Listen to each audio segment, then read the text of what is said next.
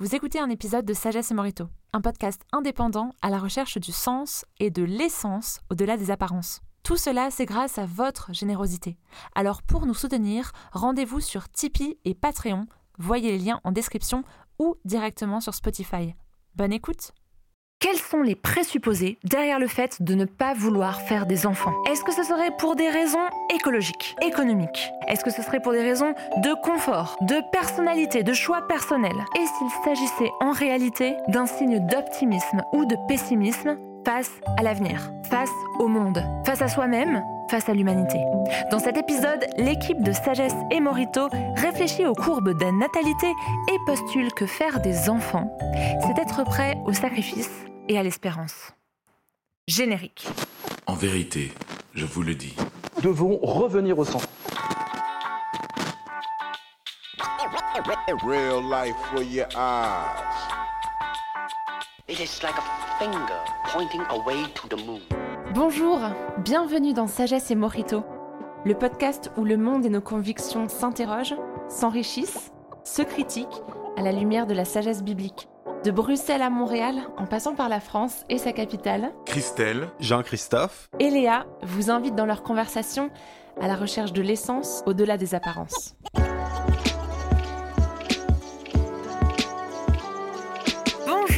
Tous les auditeurs et les auditrices de Sagesse et Morito, alors ceux qui nous écoutent toutes les deux semaines à chaque fois qu'un nouvel épisode sort, ou aussi ceux qui nous écoutent pour la première fois, on vous remercie et on vous invite à vous abonner je me tourne vers mes collègues de euh, podcast. Mon cher Christelle, bonjour. Bonjour Léa, salut les auditeurs. Mon cher JC, bonjour. Et euh, moi, c'est Léa. On est ravis d'être avec vous pour cet épisode où on va parler de courbes de natalité, où on va parler de décroissance démographique et de tout un tas de sujets qui peuvent sembler vraiment déprimants au premier abord. Mais on va faire ça avec euh, la joie d'être avec vous et puis la joie d'être ensemble dans un studio euh, qui est tout aux couleurs de sagesse et morito pour une toute nouvelle saison qui réfléchit au sens que l'on met derrière les choses et au sens vers lequel on avance. Alors, dans cet épisode, on se demande en fait, c'est quoi le but euh, d'avoir des enfants, en fait, hein euh, Et c'est quoi aussi les raisons de ne pas en vouloir Jean-Christophe. Il faut croire qu'on n'est pas les seuls à se poser la question parce que beaucoup de gens euh, trouvent des réponses différentes aujourd'hui que dans le passé. Hmm.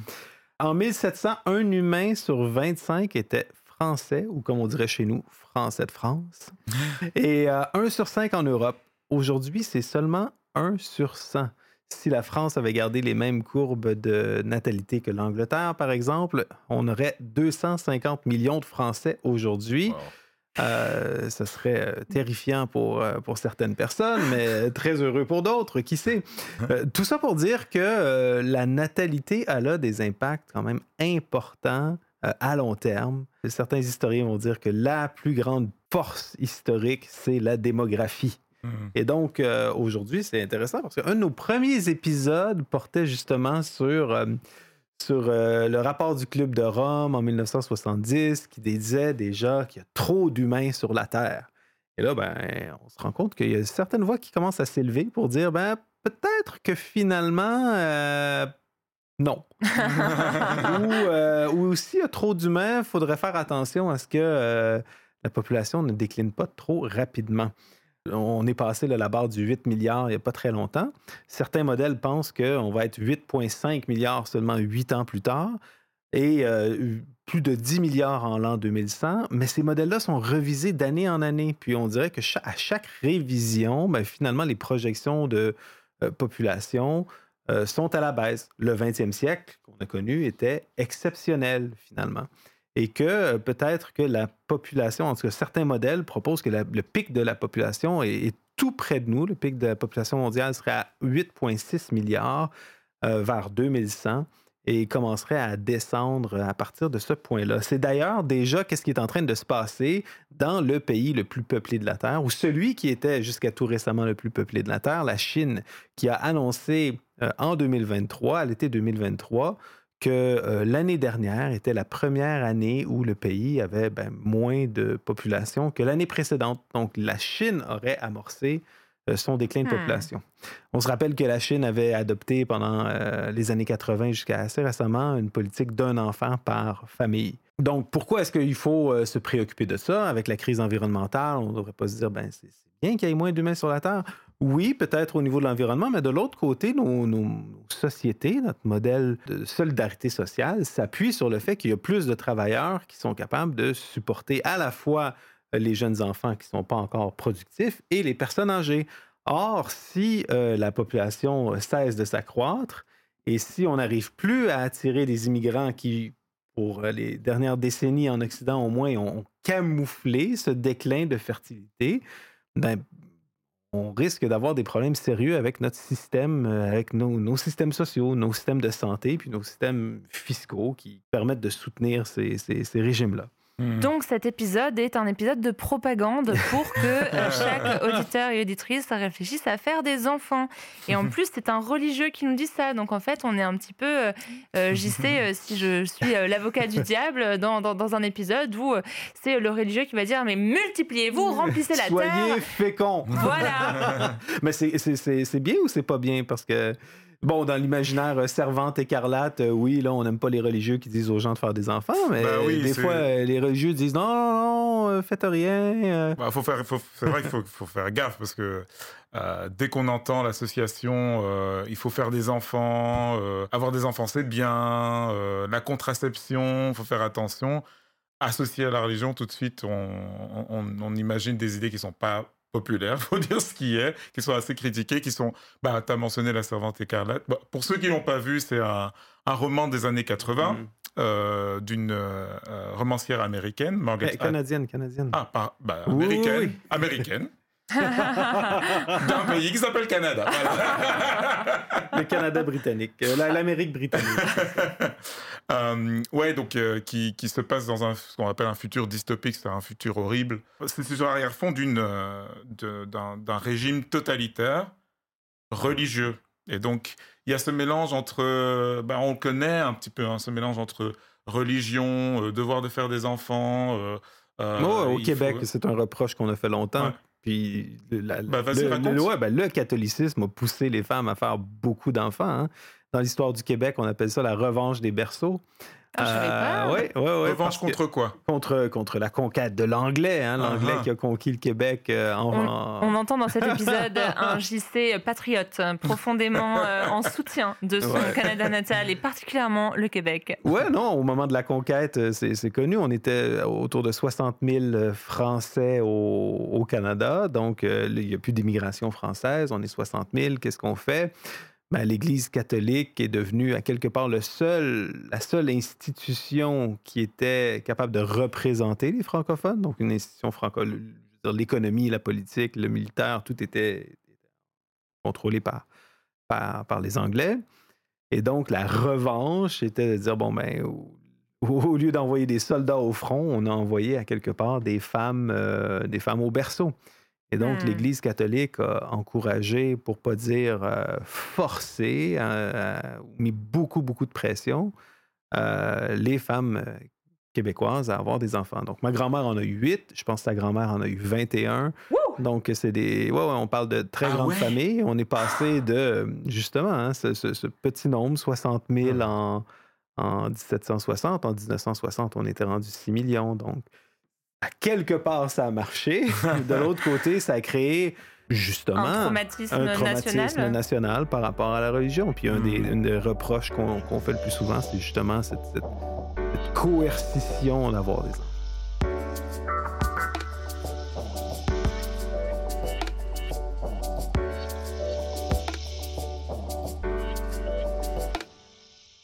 En plus euh, donc euh, de faire euh, tout de suite penser aux auditeurs les traumas de la servante écarlate et d'un univers dystopique dans lequel on force les gens à faire des enfants, euh, tu euh, fais pleurer tous les Québécois euh, face à, leur, à leur historique malheureux. Mais, mais au-delà de ça, tu parles quand même hein, du- du- d'une question qui, qui se pose à un moment ou à un autre de la vie de tout un chacun. Ouais. Et concrètement, c'est quoi les raisons de ne pas vouloir faire d'enfant Euh, Il y a pas longtemps, je me tourne vers toi, Christelle. On, on était en discussion avec une amie et euh, elle nous parlait euh, d'une de ses collègues qui allait avoir un enfant. Et quand elle l'a annoncé dans l'open space, il y a eu des réactions très très mitigées parce que euh, bah, faire des enfants, c'est pas populaire dans leur milieu. Tu Ouais. veux un peu nous dire c'était quoi les raisons? Oui, en fait, il y a, il y a- il y a plusieurs raisons, mais avant ça, c'est important de, de souligner que les, les commentaires qu'on vient de faire par rapport à la religion, la critique qu'on a vis-à-vis de la religion qui fait faire des enfants, euh, c'est des critiques qui sont vraiment très modernes parce que jusqu'à à peu près 1950-1960, une femme en âge de fertilité, si elle est en couple, ben, elle a des enfants. Alors, sauf exception, bien sûr, mais Ouais. c'était juste la normalité de ce qui se passait. Dans le sens où il n'y avait pas de contraception, donc il Voilà. n'y avait pas vraiment le choix de ne pas vouloir d'enfant. Si tu étais en, Exactement. en- en couple et puis euh, sexuellement actif, euh, bah, généralement ça arrivait. quoi. Plus ou moins, voilà, voilà exactement. Si tu es en couple sexuellement actif, c'est- la logique veut que tu Mm. tombes enceinte. Et donc, et la, la- la question de- d'avoir des enfants n'était pas aussi facile à poser qu'elle qu'elle qu'elle l'est pour nous. Donc, il faut réaliser que c'est un questionnement qui est très moderne, entre guillemets.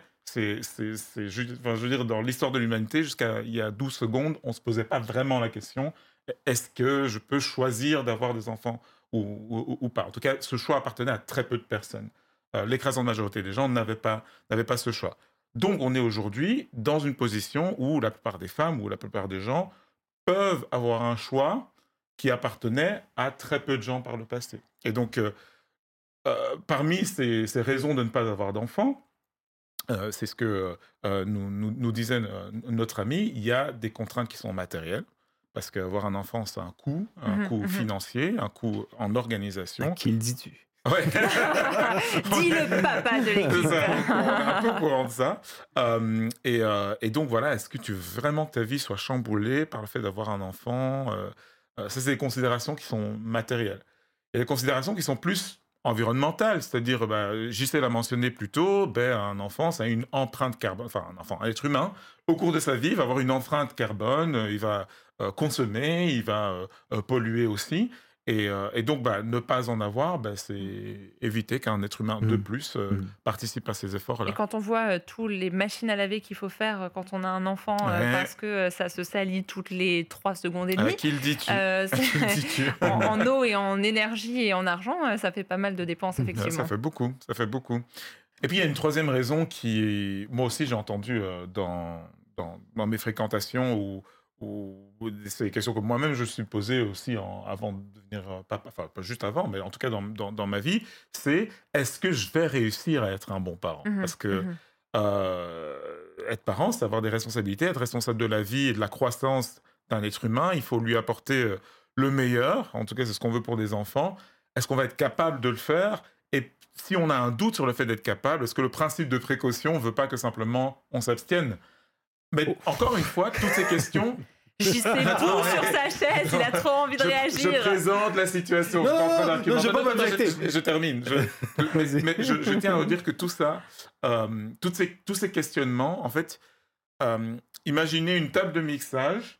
Il y a toute une, toute une série de raisons euh, pour avoir euh, des enfants ou pas avoir des enfants.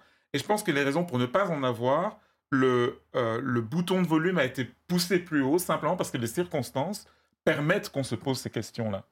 Je, je pense que c'est bien, en fait, d'avoir un doute si on peut ou on serait un bon parent. Ouais. Les gens qui n'ont pas de doute euh, me préoccupent beaucoup Mm. plus que ceux, Ouais, ceux c'est qui ça. en ont. Mhm. Euh, bon, on parle de choix, c'est super intéressant. Puis il va falloir adresser aussi la, question des gens qui, qui n'ont pas vraiment ce choix-là. Mm. Euh, le choix, par contre, est souvent abordé aujourd'hui, puis tu le soulignes bien, Christelle, depuis la contraception, puis l'avortement, à quelque part, la question, c'est de dire, OK, comment est-ce qu'on fait pour choisir d'avoir moins d'enfants? Puis on prend pour acquis que, que les gens, en particulier ben, les femmes, ont plus d'enfants qu'elles ne le désiraient. Est-ce que tu peux euh, décrire un petit peu euh, cette situation-là? Qu'est-ce que tu entends par là? C'est la- l'argumentaire qu'on entend. C'est qu'on devrait euh, augmenter l'accès à la contraception et à l'avortement pour éviter que les femmes qui euh, voudraient poursuivre une carrière ou poursuivre d'autres choses dans la vie ne soient pas prises avec cinq enfants, mais peut-être avec euh, le nombre d'enfants qu'elles qu'elles désiraient. Je le dis crûment, là, mais c'est l'argumentaire qu'on Mm. qu'on entend souvent.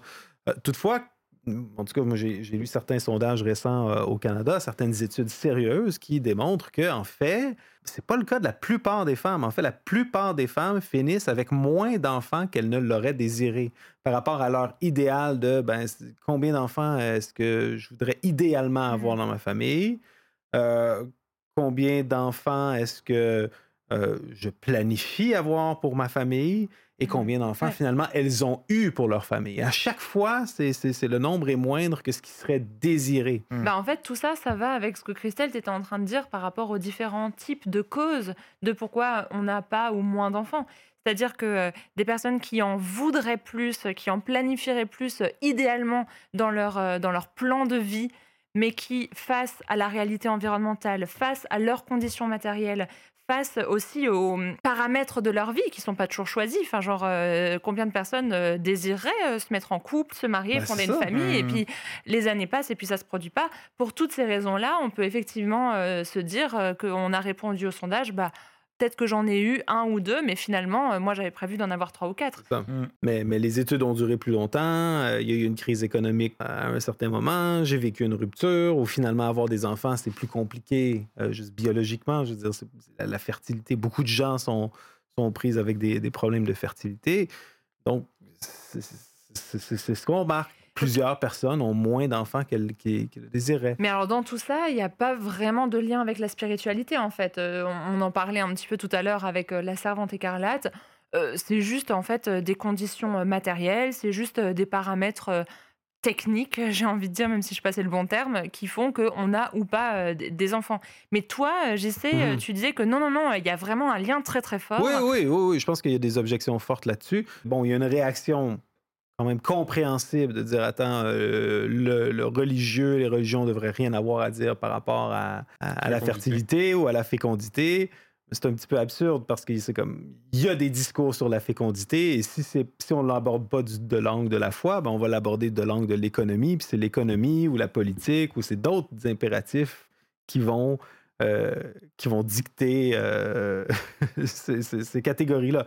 Donc moi je pense que la la religion a quelque chose à dire, la foi chrétienne a quelque chose à dire sur ça, sans tomber dans le, dans le normatif. Donc, il faut avoir des enfants, ou l'humanité idéale, c'est celle qui a des enfants. C'est pas du tout ce que, la, ce que, ce que nos- notre, notre foi propose. Mais tu euh, nous parlais d'un article que Oui. tu avais lu euh, qui, en fait, donnait comme raison, alors peut-être pas principale, mais en tout cas euh, euh, conséquente, de la baisse de la démographie, Ouais. la baisse du religieux. Ouais, ben il y a deux, y a deux articles que j'ai en tête. Le premier parle justement, je l'ai cité au début, la, question de, euh, de la France. Euh, la France qui a vécu une sécularisation 100 ans avant euh, le reste de l'Europe et qui a vu son niveau de fécondité baisser vraiment plus tôt que les autres, les autres puissances. Si la France avait suivi les mêmes courbes que les autres puissances, comme je disais tout à l'heure, on aurait cinq fois plus de Français aujourd'hui. Et des chercheurs ont vraiment vu que c'est la baisse de la pratique religieuse qui est, liée, là, comté par comté, ou en tout cas région par région, avec la baisse de la fertilité. Euh, un autre article, par contre, des recherches récentes, montre que ben, les femmes religieuses, peu importe en fait la religion, mais ben, en fait certaines religions plus que d'autres, mais les femmes pratiquantes ont plus d'enfants que les femmes non pratiquantes. Puis avant de commencer à se dire ah mais c'est parce qu'ils ont de la pression pour avoir des enfants, euh, c'est parce qu'ils sont euh, forcés à ça. On se rappelle que la plupart des femmes veulent plus d'enfants qu'elles finissent par en avoir, c'est toute religion confondue, c'est parce que euh, la foi donne à la fois des outils psychologiques et existentiels pour, euh, pour euh, ces femmes-là de, considérer plutôt que les autres d'avoir des enfants. Et elle leur offre aussi, ces communautés de foi offrent un soutien, un support qui leur permet d'avoir des enfants plus tôt, puis avoir plus de ressources ou d'aide pour, euh, pour élever ces enfants-là.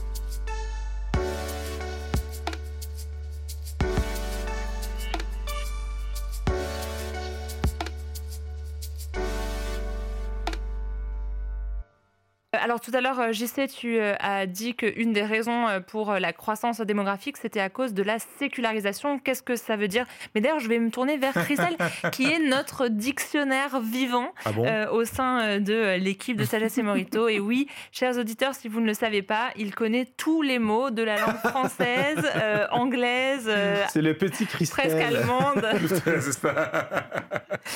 J'ouvre le petit Christelle 2023-2024. C'est le Larousse Et, illustré.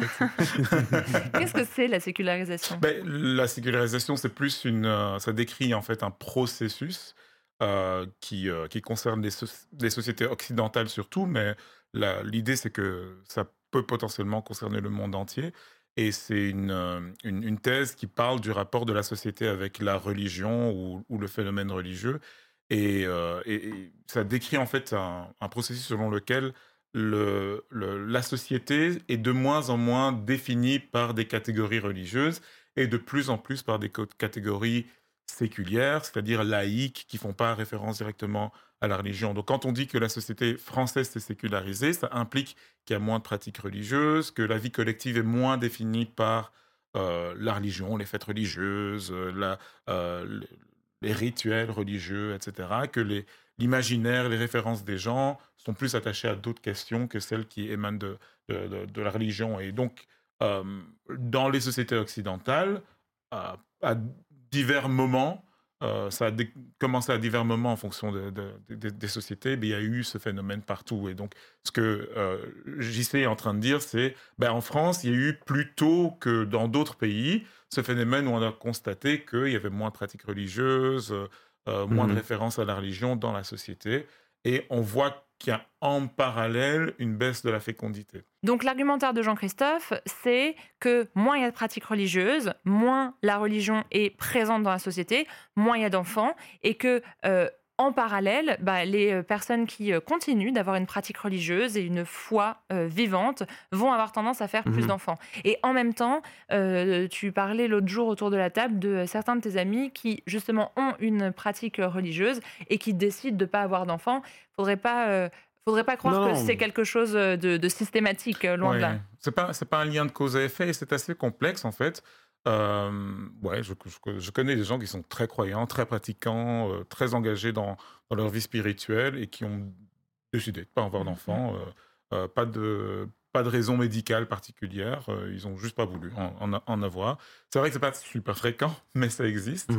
Euh, euh, en même temps, je me demande si, en plus, et c'est peut-être un de, de- de nos problèmes, c'est peut-être que notre éducation et notre société nous imposent une sorte de séparation radicale entre spirituel et puis C'est le ça, reste. c'est tu ça. vois Hmm. euh, moi, je pense que c'est la, la frontière est beaucoup plus ténue en fait. Je pense que pour des raisons matérielles, des gens croyants peuvent avoir plus ou moins d'enfants. Euh, pour des, des- des raisons sp- spirituelles, des gens pas croyants peuvent avoir plus ou pas d'enfants en fait. Mhm. Euh, Il y a des gens qui sont pas croyants qui ont une spiritualité ou qui sont, enfin, tout le monde a une spiritualité en fait. Et, et- et tout ça peut jouer en fait dans leur dans leur cheminement euh, personnel. Ouais, Jean-Christophe. Ouais, euh, ça, ça peut surprendre parce que je, je pense que pour un auditeur qui n'est pas nécessairement pratiquant, va se dire bon, ben, la raison première pourquoi les gens religieux ont plus d'enfants, c'est parce qu'ils sont, euh, sont forcés ou fortement encouragés à en avoir, parce que c'est l'expérience qu'on a dû passer. Euh, mais l'étude que, que je lisais euh, récemment, qui a été préparée par, par un démographe américain au Canada, Lyman Stone, dit qu'en fait, c'est, comme dit, c'est beaucoup plus compliqué que ça. Euh, c'est, que dans le fond, la pratique religieuse va influencer d'autres euh, éléments de la vie euh, qui permettent après ça d'avoir des enfants. Je vais donner des exemples concrets. Merci parce que j'allais t'en demander. ça. Les gens religieux ont tendance à se marier plus tôt. Ben, si tu te maries plus tôt puis tu es plus longtemps avec une personne, ben, tu as plus de chances d'avoir des enfants avec cette personne-là. Juste, juste, juste si tu prends les mêmes, le même niveau de, de risque d'avoir un, un enfant annuel, ben, si tu es plus longtemps, t'es plus longtemps en couple, ben, naturellement, tu vas avoir plus d'enfants. Mais de l'autre côté, on sait que la, la fertilité euh, des gens, ben, il y a aussi une, une- dimension de temps. Si tu te maries à 40 ans, tu es une femme de 40 ans, puis tu considères commencer à avoir des enfants à 40 ans, ça va être beaucoup plus difficile que si tu le fais à 20 ans. Hmm. Je veux dire, au, à la- au bout de ta vie, il y a beaucoup plus de chances que tu aies des enfants si tu es marié plus tôt. Euh, J'adore discuter avec euh, JC parce que le pragmatisme nord-américain euh, simplifie vraiment tout là. tout ah, on coup. est très pragmatique. Voilà. hein. Il y a des chiffres, il y a des cases, il y a des lignes temporelles et hop, hop, hop, hop, hop, tout est clair. Il y, a, il y a- il y a des facteurs euh, aussi communautaires. OK? Euh, des facteurs communautaires, c'est justement que les gens qui participent à une communauté religieuse ont accès à un réseau de soutien beaucoup plus important. Euh, Dans le sens où euh, si je participe, si je vais à une église et que bah, j'ai un enfant, bah, euh, si euh, j'ai besoin d'aller travailler, par exemple, la nounou est malade ou je ne sais pas quoi, bah, j'ai pas juste euh, mes parents euh, vers lesquels me tourner, mais j'ai aussi euh, Tata Sephora euh, qui, ça. qui- Voilà. qui fait l'animation des enfants le dimanche. ou Ouais. euh, Stéphane ou euh, Oui, ouais, exactement. qui. Puis là, on prend pour acquis, bon, est-ce que mes parents peuvent garder les enfants? Mais pour beaucoup de professionnels, ben, tu n'habites pas dans la, région, dans la même région de tes parents, de tes sœurs, de tes frères. Donc, participer à une église où il y a- il y a des gens euh, que tu connais, qui ont des enfants, euh, en qui tu fais confiance, ben, il y a un réseau oui, euh, de gardiennes. Ben, ça, ça fait que ben, si j'ai eu trois enfants, puis ça n'a pas été euh, une énorme souffrance parce que j'ai été soutenu avec ces trois enfants-là, ben, peut-être je vais décider d'en faire un quatrième. Si je voulais en faire un quatrième, Mhm. bien entendu. Euh, un autre exemple aussi, c'est au niveau du modèle. Euh, C'est plus, moi, moi, c'est mon, même mon expérience. Dans l'Église, ça a été plus facile d'avoir nos premiers enfants parce qu'on a eu des amis qui ont eu des enfants avant nous, qu'on voyait avec les enfants, qu'on pouvait, à qui on pouvait demander des conseils sur, sur l'allaitement, sur le dodo. C'est c'est toutes des petites choses qui rendent euh, avoir des enfants plus facile. Euh, on- justement, j'a- j'avais rencontré ce démographe-là qui disait que euh, on serait surpris aussi du fait que à, à quel point chez, chez certaines personnes, ils n'ont pas de contact avec des jeunes enfants. Donc, hmm. euh, il disait il y a un nombre important, par exemple, de jeunes femmes dans la vingtaine qui ne se souviennent pas avoir pris un bébé dans leurs bras ou d'avoir gardé un bébé ou d'avoir, si c'est pas prendre le bébé, changer la couche Mm. ou lui Et donner toi, des ça t'est soins. arrivé il y a pas longtemps avec Ouais. euh, des jeunes femmes euh, dans la trentaine même, euh, avec ton nourrisson. Oui, euh, oui, c'est euh, ça. Oui, j'ai eu, un, jamais- eu un enfant euh, il y a- il y a, pas longtemps, et évidemment, il y a des amis, euh, des connaissances qui sont venus nous rendre visite. Et c'est, ça est arrivé plusieurs fois, des jeunes femmes dans la, euh, la fin de la vingtaine ou le début de la trentaine, euh, à qui on confiait le bébé, enfin, c'est-à-dire porte-le euh, euh, ou, ou joue avec cinq minutes, qui faisaient le commentaire Waouh, Mm. j'ai, j'ai jamais vraiment, ou j'ai jamais aussi longtemps tenu un enfant, ou. euh, euh, ou, ou même notre babysitter qui, euh, qui, a- qui avait pourtant gardé des enfants, il dit Moi, j'ai pas du tout l'expérience de changer des couches. Donc, c'est. Alors, pour moi qui ai grandi dans une famille africaine où Ouais, très tôt, euh, même moi, on faisait changer des, des, des langes, j'avais même pas 10 ans, c'était assez, assez surprenant, mais c'est quand même une marque de la façon dont on vit notre vie, notre vie collective. Et ça explique aussi qu'il y ait plus de distance plus d'appréhension par rapport au fait d'accueillir un enfant si tu sais pas trop à quoi ça ressemble, tu vois. Ouais, moi, j'ai, euh, en fait, ça m'est arrivé, ça nous est arrivé à Sandra, mon épouse et moi. Euh, on était mariés depuis cinq ans, puis on a des amis à l'église qui avaient, euh, à l'époque, il y avait trois enfants, dont un jeune bébé. Puis, ils devaient faire un voyage de deux semaines en Amérique latine pour visiter la famille là-bas. Je cherchais une gardienne, puis on a dit, ah ben, nous, euh, ça va, ça nous fait plaisir. On va habiter chez vous, puis on va euh, s'occuper de vos enfants pendant deux Oh, semaines. Donc, il y avait des enfants à l'école. non, ben, on- non, ben, au contraire, c'est justement, c'est à partir de ce moment-là qu'on s'est dit, ouais, ben ça fait pas si peur que ça. ça fait pas Ouais, si peur que ça. On Et, euh, et on a eu des enfants, euh, on a commencé à avoir des enfants peu de temps après.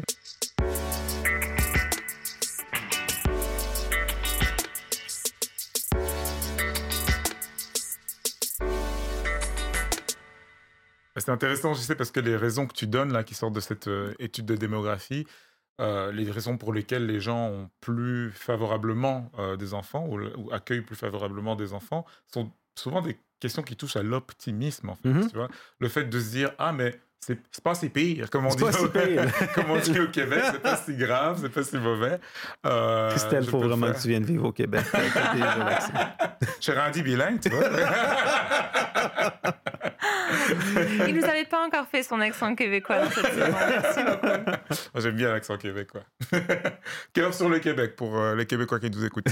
Euh, donc, ce sont des, des- des- des raisons qui touchent à, à l'optimisme, de, de se dire oui, en fait, euh, je, je peux avoir des enfants, mais je suis entouré, je suis soutenu. Même pour des gens qui sont pas pratiquants, Mhm. hein, souvent des gens qui sont pas pratiquants vont plus avoir tendance à se dire je veux avoir des enfants si, par exemple, leurs parents vivent pas très loin. Euh, de dire, bah voilà, je vais être entouré, je vais avoir un soutien moral, un soutien pratique. Euh, ou alors ils déménagent dans un endroit où c'est moins cher. Tout simplement, on se dit, voilà, je vais avoir les moyens financiers dans l'avenir. Mhm. Et le fait d'avoir des enfants en soi, c'est, en fait, les démographes eux-mêmes le disent. Hein, c'est qu'à l'échelle de la société, parce que là, on parlait de cas individuels, à l'échelle de la société, en fait, la fertilité, c'est souvent pris comme un signe d'espérance à l'avenir, en fait. De, Hmm. euh, de, de dire, bah oui, voilà, euh, la vie est quelque chose qui- qui- qu'il faut perpétuer et, euh, euh, et autant faire des enfants et en accueillir, en avoir plus, etc. C'est un signe de positivité, de- d'optimisme. Justement, l'étude à laquelle je fais référence questionnait les, les- les femmes euh, par rapport à leurs inquiétudes puis leurs espoirs pour la vie. Puis on voyait une différence marquée entre les femmes pratiquantes et les femmes non pratiquantes par rapport, par exemple, à la crainte euh, au niveau de l'économie, l'environnement, Ouais. euh, la criminalité. Donc, ces personnes-là étaient beaucoup plus optimistes par rapport au monde dans lequel elles allaient mettre des enfants au monde Ouais. que les autres. Hmm. Alors, je pense que euh, on utilise depuis tout à l'heure le terme optimisme. On, on pourrait aussi voir ça comme de l'insouciance. On pourrait voir ça comme de la naïveté. Et je comprends. Moi, si les auditeurs ils nous écoutent et ils se disent, bah, en fait, c'est juste que les grenouilles de bénitier, euh, ils ont une vision euh, de ce que un Dieu tout puissant fera euh, des miracles pour sauver leur situation. Mais on sait très bien que la situation est désespérée. Mm. Et c'est vrai que je crois pas que dans cet épisode on pourra vraiment résoudre cette tension entre optimisme et insouciance et pencher euh, dans la balance pour l'un ou pour l'autre. Mais, peut-être qu'effectivement, c'est ça l'élément de sagesse biblique dans cette euh, question-là. Il y a des réponses d'ordre technique, euh, contraception ou pas contraception, bah forcément, euh, sur l'échelle de l'humanité, ça fait penser à la question différemment de d'avoir ou pas des enfants. Mais il y a aussi un, un élément de confiance qui est en fait présent dans la sagesse biblique. On parlait aussi tout à l'heure de sacrifice. C'est vrai que il s'agit de sacrifier son confort. Il s'agit de se dire que ben euh, la pièce de la maison euh, qui Mm. était euh, réservée pour les œuvres d'art ou les paires de chaussures ou le bureau avec tous les bouquins en collection Pléiade. Ou ta station de jeux vidéo. La mienne, oui, ouais. ça, certainement. et ben peut-être que cette pièce-là, elle devra être transformée en chambre d'enfant Mm. et que le reste devra être bazardé ailleurs. Il y a une notion de sacrifice et il y a une notion d'espérance et c'est deux choses qui sont en tension dans la foi chrétienne. Tout ça me fait penser à une phrase que j'ai souvent entendue euh, euh, avant euh, les mois qui ont précédé et puis euh, les mois après la naissance de notre euh, petit euh, Adam. C'était euh, c'est cette, cette question dont on nous demandait Ah, qu'est-ce que ça fait d'avoir d'avoir des parents? Et souvent, la phrase qui revenait, c'est avoir des enfants, ben, ça change tes priorités. Tu revois les choses de, la, Ouais. de plus de la même manière. Et c'est vraiment ça. C'est-à-dire, tu. Euh, J'avais reçu une petite brochure euh, quand, euh, voilà, quand on préparait euh, la, la naissance. Et euh, j'ai trouvé le, le- le- le titre lumineux c'était Naître parent. Naître du verbe naître. Tu vois. Tu accueilles un enfant, l'enfant naît, mais tu nais à un, un autre Mm. état de- d'existence, en fait, où, en fait, ta, vis non, pas ta vision du monde, mais ton système de priorité, ton système de valeurs est chamboulé. Et l'optimisme et l'espérance, c'est ça, c'est de, de, de- de se dire, ben, il y a certaines choses qui valent quand même la peine, quand bien même elles ont un coût, parce que l'avenir, l'avenir me promet quelque chose de meilleur. C'est éminemment spirituel. Alors, un croyant va le mettre dans un- une vision du monde qui est, euh, qui est ancrée en Mhm. Dieu, ou en tout cas dans la foi chrétienne. euh, ben, L'avenir nous appelle à l'espérance. Euh, D'ailleurs, le mot espérance est souvent connoté euh, religieux, c'est- pour ça. Pour des gens qui ne sont pas croyants, voilà, si vous nous écoutez et que vous n'êtes pas croyant, et que vous réfléchissez à la question euh, d'avoir des enfants, ben, il faut se poser la question, voilà, quelle est la base de mon optimisme pour l'avenir, la base de mon espérance? Et est-ce que je suis prêt à revoir mon système de priorité? Il y a des choses qui sont importantes quand bien même elles ont un coût. J'aime bien cette phrase que j'ai sûrement très très mal redite. Euh, Christelle, elle était beaucoup mieux dans ta bouche et plus spontanée. Mais en tout cas, c'est plus à ça qu'on vous appelle, chers auditeurs et auditrices. Euh, c'est pas euh, faites des gosses, mais plus reconsidérer dans votre système de valeurs. Est-ce que la spiritualité, elle a une place? Oui, ça a un coût. Ça a un coût en temps, ça a un coût euh, multiples, on parlera peut-être de ça dans d'autres épisodes, mais ça a de la valeur. Alors euh, derrière toutes les conversations euh, démographiques, c'est bien plus une invitation à l'espérance et au fait de considérer l'espérance qu'on peut trouver dans la foi chrétienne à laquelle on vous invite. Merci de nous avoir écoutés pour cet épisode. Merci de rester avec nous pour les prochains, de vous abonner à notre chaîne et de nous faire vos retours euh, en commentaire. On sera ravis de vous lire et d'échanger avec vous. À bientôt pour un prochain épisode.